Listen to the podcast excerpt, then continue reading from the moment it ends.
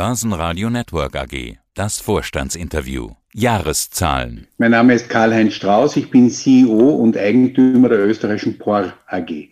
Und POR hat Bilanz gezogen.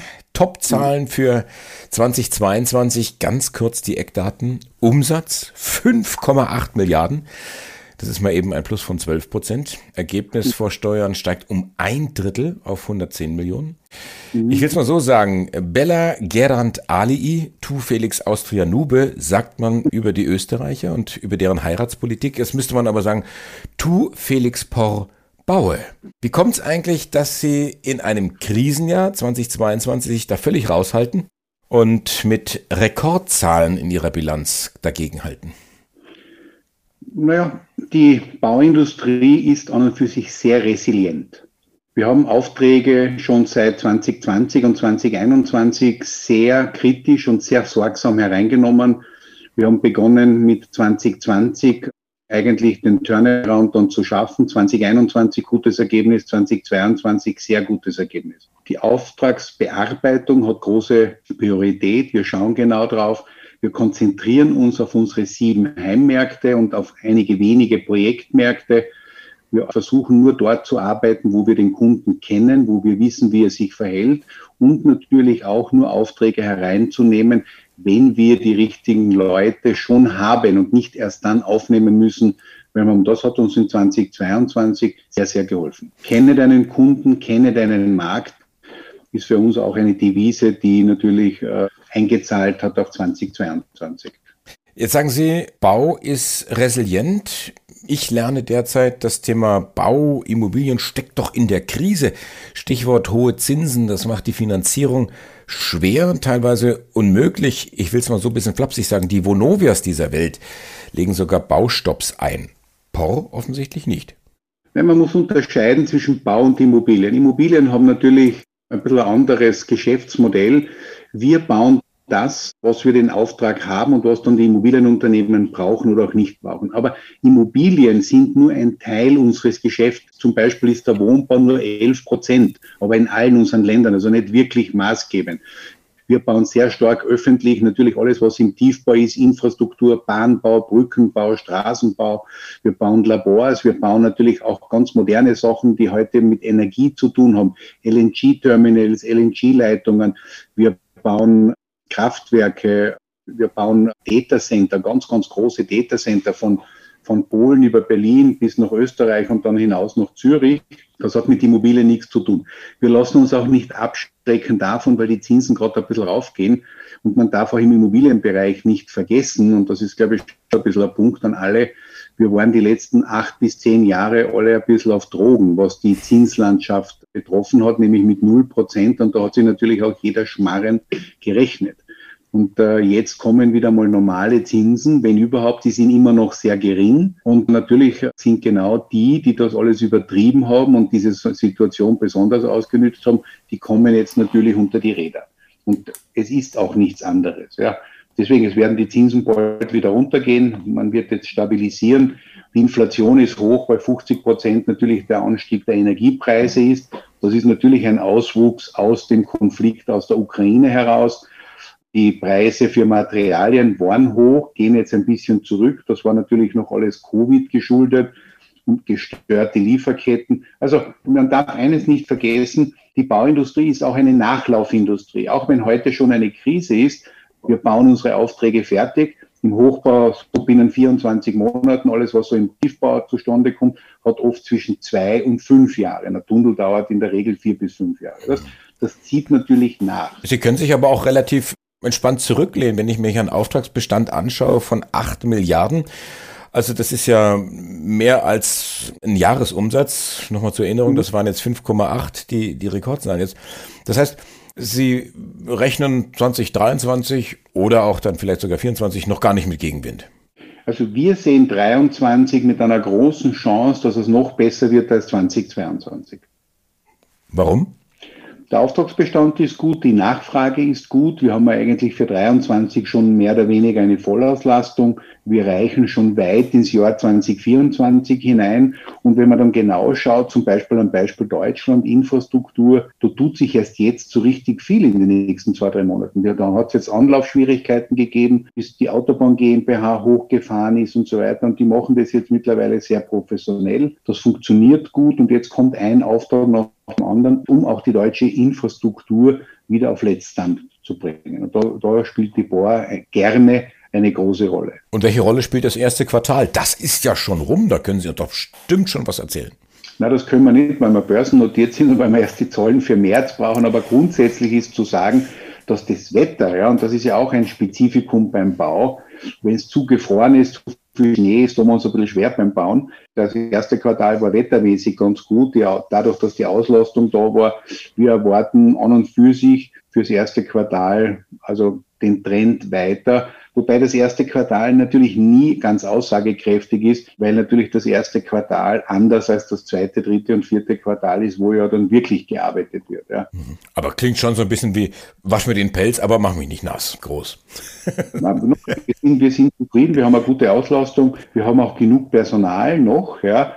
Das heißt, Personal ist an und für sich der Faktor, der jetzt einen bremst, ob man weiter wachsen kann oder ob man eher auf dem Niveau bleibt. Und deswegen haben wir auch die Aussicht für 2023, wo wir sagen, ja, wir haben genug Personal, wir werden mindestens von der Leistung so sein wie 2022 und die Chance, dass der Ertrag weiter verbessert wird, ist groß. Neben den klassischen Elementen, also Hochbau, Tiefbau, Infrastruktur, Sie hatten es angesprochen, kommt auch das Thema Umwelttechnik in Fahrt, hatte ich gelesen. Was genau bedeutet das und vor allen Dingen, womit rechnen Sie da in Zukunft? Das Thema Umwelttechnik gehört in die Sparte zum Thema Nachhaltigkeit. Sie können heute kein Projekt mehr machen, schon gar nicht als Baufirma, wo Sie nicht nachhaltige Maßnahmen für Bauwerke treffen. Das heißt, wir gehen ökologisch vor, wir gehen natürlich auch vor mit neuen Systemen, Kreislaufsystemen. Wir machen ein großes Recycling. Wir sammeln zum Beispiel in Österreich über zwei Millionen Tonnen Recyclingmaterial pro Jahr. Das ist Beton, Asphalt, Holz, Ziegel, Glas. Das wird gebrochen, wiederverwendet, auch Stahl wird dann wieder abgegeben an die Stahlerzeuger, wird herausgebrochen, wird herausgetrennt, wird wiederverwendet. Wir gehen sehr sorgsam um mit dem Thema Energie, heißt Smart Meter in den Gebäuden, auf den Baustellen. Wir schalten die Maschinen zwischendurch laufend ab. Also es werden hier viele Themen gemacht, Energie. Abfallthemen. Ja. Wir haben schon ein Abfallmanagement auch auf unseren Baustellen engagiert. Das heißt, wir versuchen mit Lieferanten weniger Verpackungen zu bekommen, damit wir auf den Baustellen. Auf den Baustellen selber haben wir bestimmte Systeme mittlerweile in, installiert, die es möglich machen, dass der Abfall geordneter, dass er gesammelt wird, dass er wiederverwendet wird, dass wir zum Beispiel die ganzen Pappkartons, das Plastik sammeln, die dann die Lieferanten wieder abholen. Ja, das erspart uns viel Manipulationen. Aber in der Umwelttechnik ist die POR eine von den führenden Firmen Europas. Was tun wir in der Umwelttechnik? Wir säubern Böden, die durch Abfälle verseucht sind. Wir dekontaminieren Böden. Ja. Wir machen Materialrecycling. Wir bauen Themen wie Wiedergewinnung von Energie durch Themen. Wir machen Deponien. Wir gewinnen bei unseren Deponien Methangas und ähnliche Themen um zum Beispiel Biogasanlagen zu füllen. Wir verwenden Photovoltaik auf unseren Deponien, wo eben Photovoltaikanlagen errichtet werden. Wir säubern Wasser, wir säubern Böden. Also da ist ein ganzer Strauß. Da gehört auch das ganze, der ganze Abbruch gehört dazu. Dann das ganze Material waschen, ja, säubern, wenn es irgendwo verunreinigt ist, irgendwelche Öle oder Diesel oder was drinnen ist. Dann wird das zum Beispiel zur APW zu uns nach Wien geführt, wird dort gewaschen, wird das, äh, das ganze Gift und die Schadstoffe entfernt und dann das Material wiederverwendet. Also da tut sich ganz schön viel. Weil Sie den Abfall und, und Wasser angesprochen haben, ich habe nachgesehen bei Ihnen im Nachhaltigkeitsbericht, Abfall mhm. halbiert in etwa, Wasser mhm. ein Drittel weniger. Allein da merkt man doch irgendwo schon, dass es sich lohnt, auch finanziell lohnt, nachhaltig zu planen. Ja, es ist momentan ein bisschen viel Abfall reduziert. Wenn wir schauen, ob das 23 auch so sein kann, da hat es ein paar Sondereffekte gegeben, wo wir den Abfall sehr stark reduzieren konnten, wo wir aber auch das erste Mal mit Lieferanten gesprochen haben, ich will das nicht so verpackt haben, ihr liefert mir das mit einer reinen Papierverpackung, wir passen schon auf und dann wird das Material gesammelt auf der Baustelle weitergegeben. Und Wasser ist die Top-Ressource, ja, der nächsten Jahrzehnte und des nächsten Jahrhunderts, weil das wird einfach knapp werden. Das heißt, wir sind eigentlich unserer nächsten Generation verpflichtet, mit diesen Ressourcen besonders schonend und sorgsam umzugehen. Das heißt, wir haben überall Wasserleitungen, wir haben überall Zähler drauf, wir schauen ganz genau, was wir messen können. Nur dann, wenn wir es messen können, können wir auch vergleichen, sind wir jetzt besser, sind wir schlechter und man kann es abstellen, wenn irgendwo ein Missbrauch betrieben wird. Und wir sind aufgefordert, das ist auch ein Geschäftsmodell der POR, Wasserleitungen, Kanal, alle Utilities sorgsam entweder neu zu bauen, abzubiegen. Wenn Sie heute in den norditalienischen Raum schauen, dann wird dort viel Wasser produziert, auch von Brunnen, von allen möglichen Themen. Auch von den Alpen kommt sehr viel Wasser herum, aber das sind teilweise schon solche maroden Wasserleitungen, das kann man sich bei uns eigentlich gar nicht vorstellen. Die verlieren leider bis zu 50 Prozent des Wassers von der Quelle bis zum Endpunkt. Ja.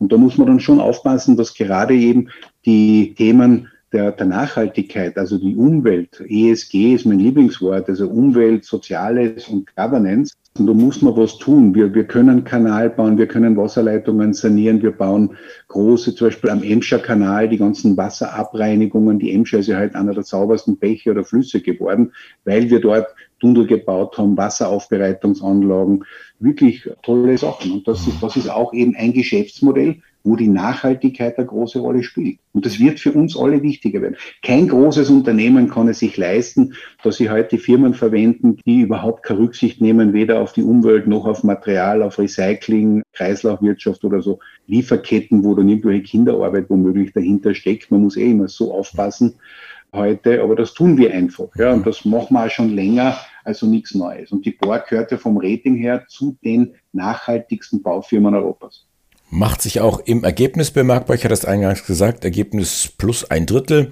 und das, obwohl sich die Baukosten kräftig erhöht haben. Das EPS steigt infolgedessen natürlich auch von 1,18 auf 1,65. Was passiert denn mit der Dividende fürs Jahr 2022?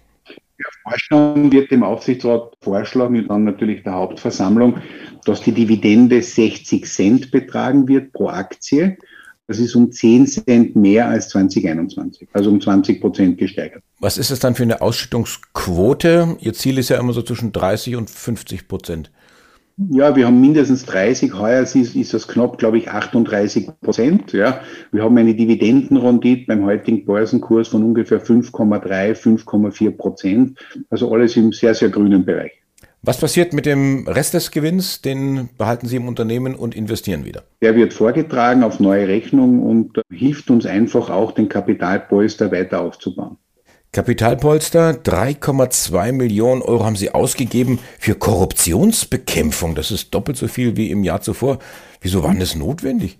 Naja, Sie wissen ja, in Österreich hat es einen Baukartell Schaden gegeben aus den 90er Jahren und Anfang der 2000er Jahre. Da war nahezu jedes Bauunternehmen in Österreich involviert. Wir haben das natürlich dann auch als Anlass genommen, dass die Sache abgearbeitet wird, ein Bewusstsein im Konzern zu schaffen. So etwas zahlt sich nicht aus. Wie strikt. Es gibt hier keine Grauzone. Es gibt nur Schwarz und Weiß. Wir haben das gelernt. Wir haben alle Mitarbeiter geschult. Wir haben über 20.000 Schulungen mittlerweile gemacht. Ich glaube, allein in dem Jahr 5.000 oder 6.000 für 2022 alleine. Und das geht weiter, weil natürlich auch die Leute geschult werden müssen. Was früher vielleicht gang und gäbe war, geht dem heute nicht mehr. Und man muss auch das Bewusstsein schaffen, dass hier von uns allen ethisches Verhalten verlangt wird. Ohne Grauzonen, es gibt nur Schwarz und Weiß. Und das muss man machen. Da werden wir, haben eh drehende Trainer, solche Themen bei uns. Also wir schulen das wirklich und wir schulen auch andere Firmen mit. Ja. Und wir haben einen, eigenen Kurs entwickelt mit Austrian Standards in Österreich, der auch für die anderen Firmen genützt wird, die vielleicht keine eigenen Compliance-Abteilungen haben. Die Zeiten sind vorbei, wo sich jeder Schmarrn gerechnet hat. Por mit Topzahlen für 2022. Der Oberporianer und CEO Karl-Heinz Strauß. Dankeschön fürs Interview. Alles Gute. Ich bedanke mich und herzliche Grüße aus Wien. Börsenradio Network AG. Hat Ihnen dieser Podcast der Wiener Börse gefallen? Dann lassen Sie es uns doch wissen und bewerten Sie unseren Podcast mit vollen fünf Sternen. Vielen Dank und bis zum nächsten Podcast. Alles rund um Börse.